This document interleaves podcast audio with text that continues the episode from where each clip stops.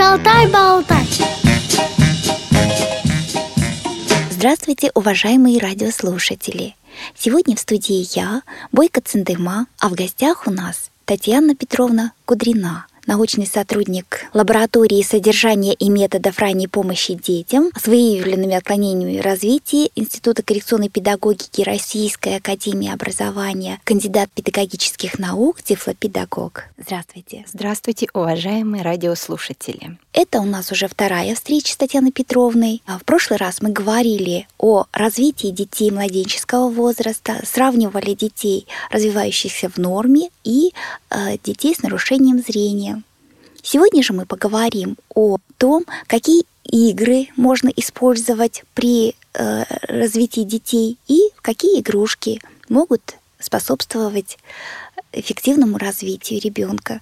Мы сейчас поговорим об играх, которые помогут маме организовать общение и создать условия для развития ребенка. Поговорим об играх, в которые мама играет с ребенком без игрушки. Мы напоминаем, что развитие ребенка идет в непосредственном эмоциональном общении с мамой. Для этого нужна только улыбка, ласка мамы и ребенок. Многие думают о том, что э, сейчас очень много так называемых развивающих игрушек, и можно положить ребенку игрушку с, с музыкой, э, нажать кнопочку, и ребенок будет э, слушать и развиваться. Это, я бы сказала так, э, заблуждение. Э, развивается ребенок только тогда, когда с ним играет взрослый. Только тогда, когда взрослый организует вот это вот общение, взаимодействие с ребенком. Итак, в какие игры надо играть с ребенком младенческого возраста? Первые игры направлены на то, чтобы у ребенка сложилось доверительное отношение к миру, чтобы уклад жизни ребенка был ему привычен, стабилен, понятен. Мы называем это играми, когда мама прочитывает стишок, э, когда умывает ребенка, да, когда переодевает ребенка. Обычно э, приводится такой пример, когда ребенка умывают, говорят, водичка, водичка, умой мое личико, да.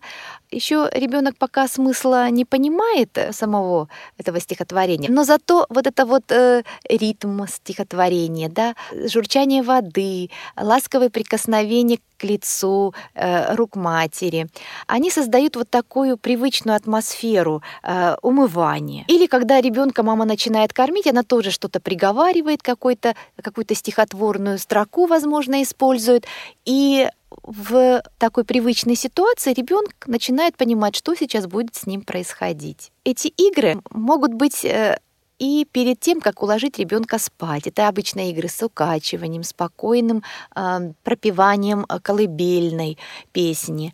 Это могут быть игры, которые мама использует при пробуждении. Это не обязательно такие острые эмоциональные игры. Это игры, которые помогут ребенку отойти от сна, немножко взбодриться. И они происходят каждый раз. И это становится привычным для ребенка и понятным. Давайте представим так, что ребенок, который не может видеть приближение ваших рук, вдруг ощущает, что вы прикоснулись к его носу и очищаете его носик. Если ребенок не может увидеть, э, что движение руки матери направлено к нему, если он не знает, что мама сейчас наклонится к нему, все прикосновения, даже самые нежные прикосновения матери, становятся неожиданными, и у ребенка формируется э, защитная реакция, оборонительная реакция, вместо того, чтобы э, формировалась такая реакция положительная. Если мама хочет, чтобы ребенку все ее прикосновения были понятны, в первую очередь она должна, подходя к ребенку, все-таки говорить, несмотря на то, что слуховые э, реакции развиваются позже и постепенно,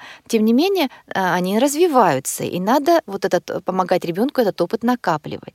То есть не молча подходить к кроватке, а подходя к кроватке, ну или к пеленальнику, где находится ребенок, приговаривать что-то. Вот ты мой хороший, вот ты мой пригожий, вот мама до тебя и дошла. И прикоснуться к его э, лицу, своим лицом, поцеловать ребенка. Если это делать регулярно, ребенок начнет уже э, прислушиваться, что происходит, приближается к нему звук или наоборот отдаляется. И по приближающемуся звуку голоса матери, голос матери самый значимый для ребенка, стимул звуковой, он может понимать, что мама сейчас к нему или притронется, или вообще она рядом. Следующий момент. Если вы какую-то процедуру с ребенком проводите, гигиеническую, обычно они не очень приятны детям, а, вытирание носа, э, когда чистят ушки, необходимо предупредить ребенка, к чему сейчас мама будет прикасаться. Как это сделать? Словами? Не совсем э, слова будут понятны ребенку. Э, очень важно приблизить лицо к тому месту, к которому вы сейчас будете прикасаться, и подуть на нос, и тогда только уже прикасаться салфеткой, вытирать нос. Или подуть на ушко, потрогать нежно ушко, поиграть мочкой уха ребенка и только потом начать процедуру.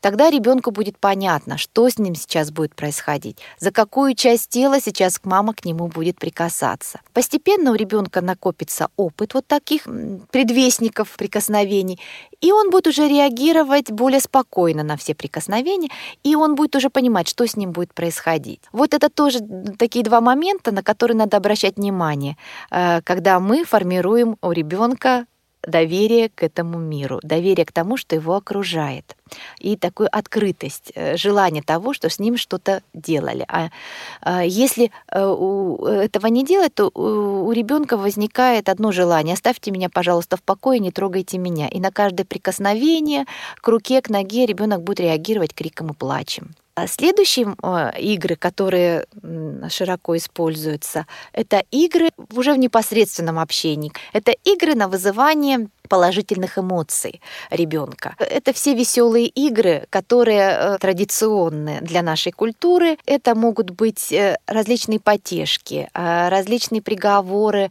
кто у нас хороший, кто у нас пригожий. И называя имя ребенка, да, Машенька хорошая, Машенька пригожая. При этом прикасаться к ребенку э, руками ласково, э, ритмично вместе со своим звучанием. И прикасаться, конечно, губами и носом к лицу ребенка. Обязательно смотреть, а как реагирует на это ребенок. Вскоре вы увидите, что ребенок на разные вот такие стишки, потешки реагирует по-разному. Какие-то нравятся больше, какие-то нравятся меньше. То есть вот игры на поддержание положительных эмоций, а, они позволяют, во-первых, создать такую атмосферу очень радостную, проявить маме ее ласку и поддержать те средства, которыми ребенок может маме в этой игре ответить. Напомню, что ответами младенца служат улыбка, двигательное оживление, может быть, какие-то повороты тела, головы,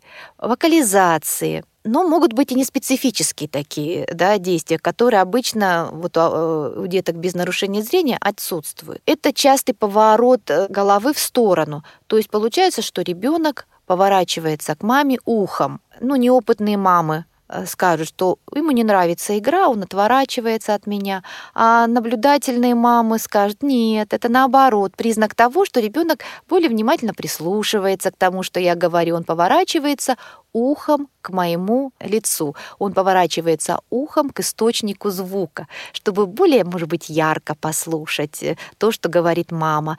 Может быть, именно э, то, как говорит мама в ухо, этот воздух, который проникает и ощущается ухом, он немножко по-другому воспринимается, нежели когда этот воздух воспринимается щеками, носом, губами. То есть, когда ребенок находится лицом к лицу к матери. Мама не должна думать о том, что ребенок отворачивается, и это сигнал э, со знаком минус. Это наоборот, сигнал со знаком плюс. Татьяна Петровна, скажите, пожалуйста, какие еще игры можно использовать в младенческом возрасте? Если мы говорили о том, что для младенца сначала важно ощущать стабильность ситуации, привычность ее и а, предсказуемость, и если мы видим, что младенец уже может достаточно длительное время испытывать положительные эмоции. Ему нравятся некоторые игры, есть уже предпочтения, он в какие-то игры играет более ярко и проявляет себя как активный партнер по игре. Он широко улыбается, он показывает, что ему нравится игра, он улыбается или даже смеется. Вот если все, о чем мы сейчас сказали, сложилось, то можно начинать использовать игры, которые привносят яркость и остроту ощущений. То есть уходим от стабильности, от предсказуемости и начинаем использовать игры, которые позволяют ребенку ощутить остроту новизну какую-то. А что это за игры?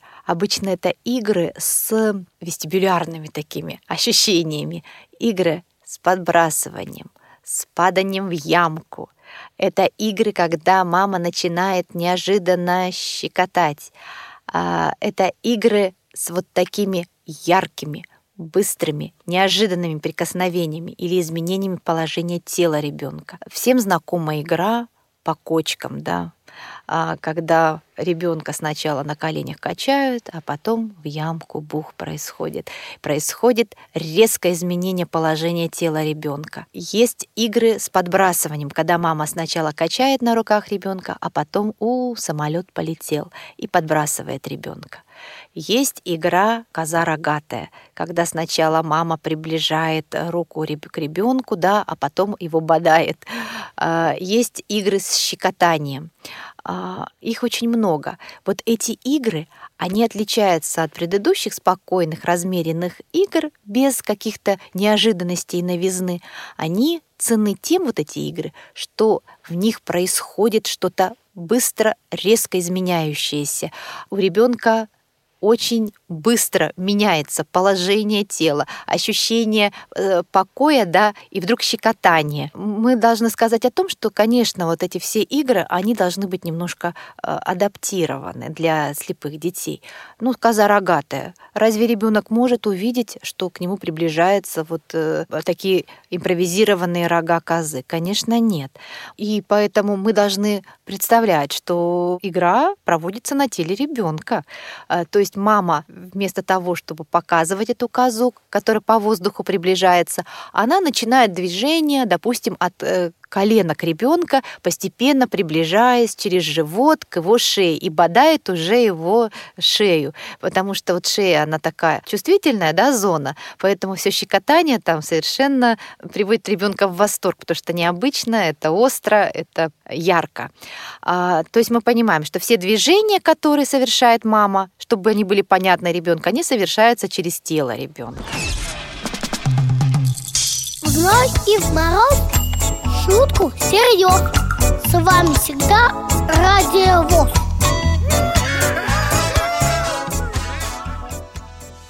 Напоминаю, что сегодня в студии у нас Татьяна Петровна Кудрина, научный сотрудник лаборатории содержания и методов ранней помощи детям с выявленными отклонениями развития Института коррекционной педагогики Российской академии образования, кандидат педагогических наук, тифлопедагог. Есть такая игра, которая понятна э, всем детям, э, независимо от того, видят они или не видят, да, это игра по кочкам называется она, когда ребенок сидит на коленях. Почему она понятна всем? Потому что ребенок ощущает, во-первых, сидя на коленях у взрослого, все движения взрослого, он находится рядом с матерью, да, и самое интересное, что вот в этой именно игре э, лица мамы и ребенка находятся как нельзя э, лучше друг напротив друга, и ребенку все здесь понятно, да, что происходит, когда происходит, и как мама испытывает тоже радость вместе с ним по поводу того, что вот он сейчас опрокинется, упадет в эту ямку. А, существуют две стратегии поведения в этой игре родителей. Это из наших наблюдений. Несомненно, игра хорошая, игра развивающая. Но оказывается, что не сама игра развивает ребенка, а еще и то, как родители действуют в этой игре. Представим, что мама раскачивает ребенка э, на коленях, подпр... ребенок подпрыгивает, и э, на словах в ямку бух падает ребенок. Мама его опять поднимает, опять усаживает, опять начинает игру. Так повторяется 5-7 раз. Да, ребенок испытывает положительные эмоции, да, несомненно, он радуется, и маме доставляет удовольствие игра с ним, потому что ребенок не плачет, он рядом с ней, да, и ей приятно, что ребенок улыбается. Ну, если играть в такую игру одну-две недели, то она будет еще развивать, потому что она будет поддерживать положительные эмоции ребенка.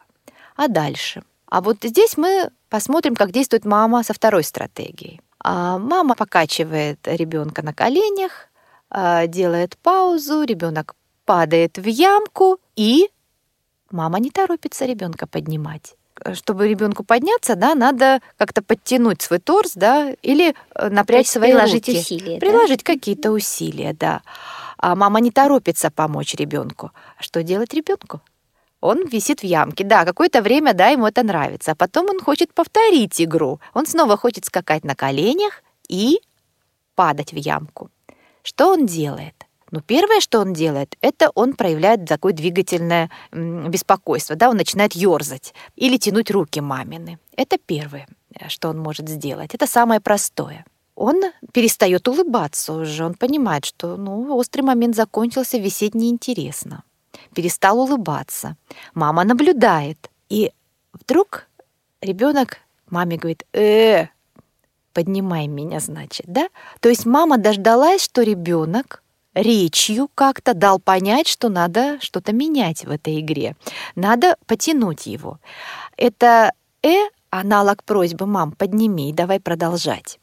Вот если бы мама в самом начале игры, если бы мама э, отреагировала на его движение, да, ребенок и в следующий раз тоже так же будет двигаться, и мама будет его поднимать. Средство это общение, да, ну, в какой-то мере да, но оно простое слишком э, простое и не слишком, как мы бы сказали, культурно фиксированное. То есть, да, оно аналогично жестам, но хочется, чтобы как-то уже выходил ребенок на речь. А если перестал улыбаться, да, мама может заметить, и она может сказать, ага, ты устал, э, ты устал висеть, ну, и что? Что мы будем делать, да? И вот когда мама дожидается того, что ребенок скажет «э», это, во-первых, она дает понять ребенку, что любой голосовой твое э, проявление, да, любой твой э, звук для меня важен, для меня значим.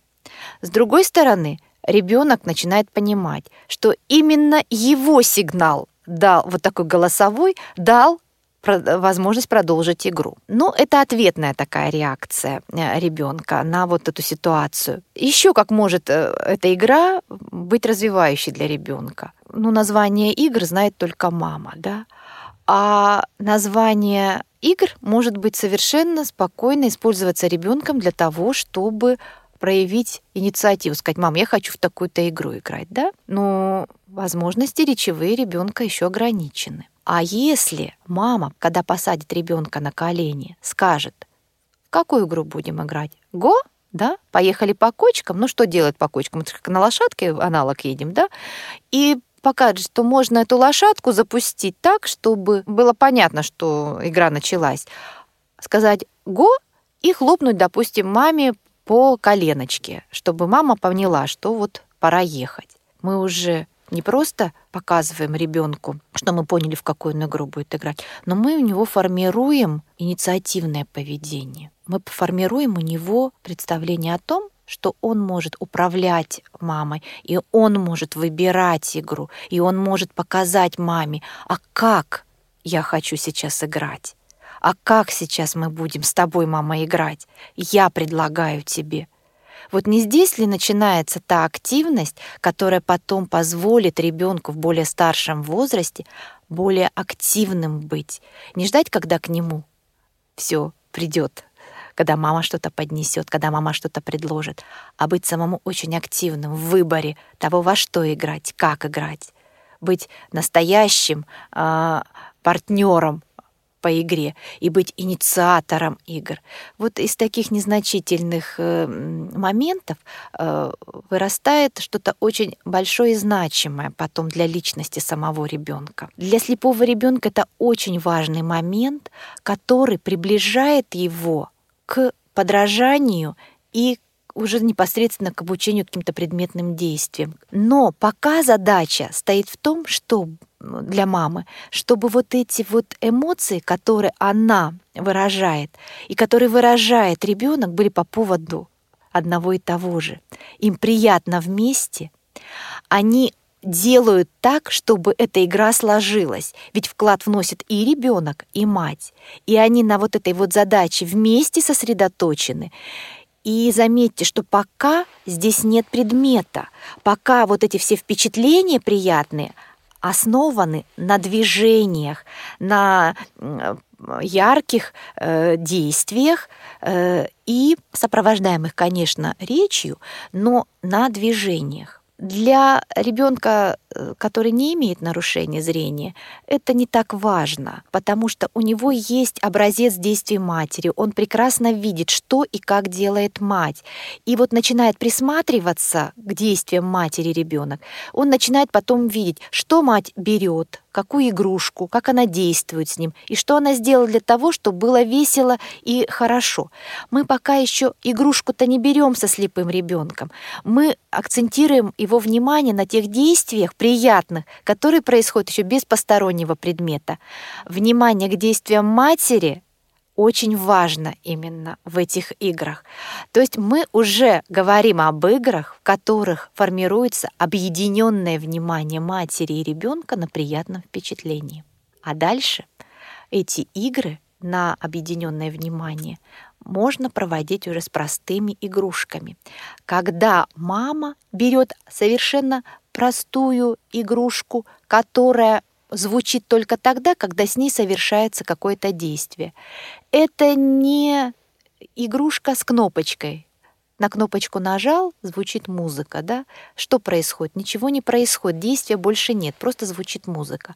А возьмите маракас, пока вы рукой двигаете, да, пока вы трясете маракас, звук есть. Не трясете, звука нет. Если вы возьмете бубен, да, если вы движете рукой, он звуки издает, а если нет, то и не издает.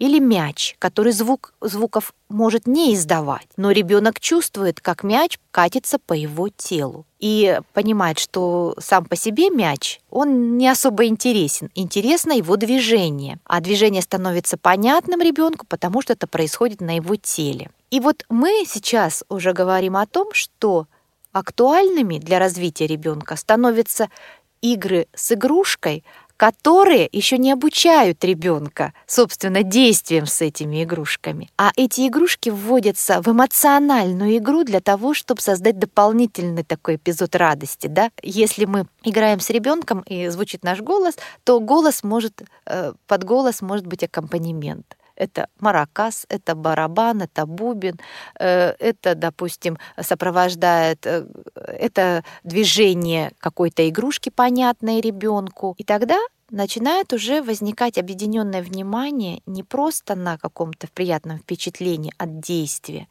но здесь уже какой-то предмет начинает попадаться в зону восприятия ребенка.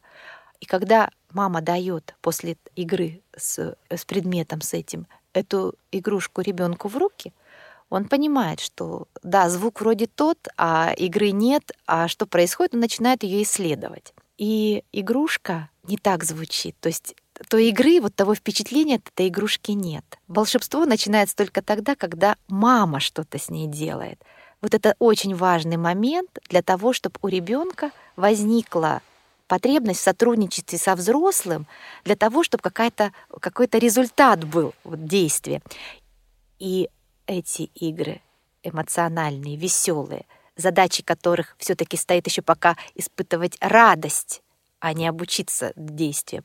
Вот эти, эти игры, они способствуют тому, что ребенок подходит к этапу, когда вдруг предметы начинают выступать теми интересными объектами, которые хочется изучить, хочется с ними действовать и действовать так, как это делает взрослый, чтобы было бы так же весело, но уже, чтобы эти действия совершал я сам, я, как мама, я, как папа. И тогда у ребенка уже формируется потребность в освоении предметных действий.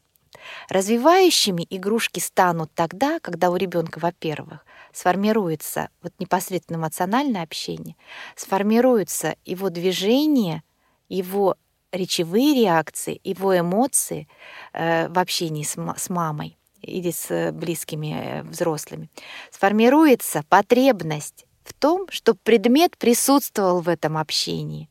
Мы должны помнить о том, что только взрослый может показать, как действовать с предметом, какое назначение у каждого предмета, который окружает ребенка, независимо это игрушка или предмет быта. И вот тут уже задача стоит э, перед родителями, а как использовать э, игрушки э, в своей игре с младенцем так, чтобы эта игрушка была, во-первых, полезна ребенку, во-вторых, как сделать так, чтобы он игрушку освоил легко и быстро. Какие это должны быть игрушки? И вот это уже следующий момент нашей беседы. Давайте тогда Э, прежде чем перейти уже к следующему этапу развития, переходу к предметно-манипулятивной деятельности да, у ребенка, к развитию этой предметно-манипулятивной деятельности, давайте оценим результат предыдущего этапа развития. Что говорит о том, что ребенок готов перейти к предметной деятельности, он готов к освоению предметного пространства.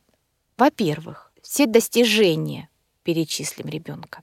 Ребенок активен в общении с мамой. Что это значит? Ну, и с близкими взрослыми, со взрослыми. Что это значит? Это значит, что он владеет некими средствами. Средства могут быть у всех детей разные, и набор этих средств разный ну, мы назовем движения, да, направленные или жесты. Это могут быть движения приближения, когда ребенок поворачивается, переворачивается к взрослому, протягивает руку. Если на коленях он прижимается к, э, к маме или к взрослому. Это могут быть эмоциональные реакции. Ребенок улыбается, хмурится, то есть он проявляет различные эмоции э, теми средствами, которые у всех людей есть. То улыбка, нахмуривание, может быть, удивление, да, то есть использует всю свою мимику. Ребенок вполне такой нормальный, эмоциональный и реагирует на приятной улыбкой, да, а на неприятность хмуриться. Да, совершенно верно. И это, заметьте, произошло в очень естественных для него условиях. Его не надо было специально этому обучать, растягивая губы, да, и прочие, э, делая упражнения. То есть изначально это ему дано ребенку, а просто постепенно э, при не всегда грамотном подходе к развитию ребенка утрачивается эта способность. Правильно понимаю, да? Да, возможно, да. Возможно, она утрачивается. Но я не думаю, что она совсем может утратиться все равно улыбка в какой-то мере присутствует у всех детей. Насколько она яркая и выразительна, вот это уже другое дело. И насколько она действительно понятна окружающим. Конечно, вот если все правильно было сделано в младенческом возрасте, улыбка сохраняется. Это еще могут быть и какие средства общения. Это могут быть и речевые уже. То есть если все правильно было организовано, то ребенок обычно какие-то звуки издает в общении. А важно ставить доступные цели, понимать, что даже самое малое, что проявляет ребенок, это очень значимо, это большое достижение. Уметь видеть результат в малом вот это тоже большая задача, которая стоит перед родителями на первом году жизни ребенка. Это трудная задача, но выполнимая. Татьяна Петровна, огромное вам спасибо за столь подробное описание игр и игрушек, которые можно использовать в воспитании незрячего ребенка. Надеюсь, что родители смогут грамотно воспользоваться вашими советами и подходить к развитию осмысленно и целенаправленно. В следующий раз мы поговорим о том, как можно попасть на консультацию в институт, а также о том, с какими трудностями родители сталкиваются при воспитании незрячего слабовидящего ребенка. Напоминаю, что сегодня в студии у нас была Татьяна Петровна Кудрина, научный сотрудник лаборатории содержания и методов ранней помощи детям с выявленными отклонениями развития Института коррекционной педагогики Российской академии образования, кандидат педагогических наук, тифлопедагог. Спасибо вам большое. До новых встреч! Если у вас возникли вопросы к специалистам, которых мы пригласили в гости, а также если вы хотите предложить тему или принять участие в записи, пишите нам по адресу радиособака радиовоз.ру с пометкой «Шалтай-болтай».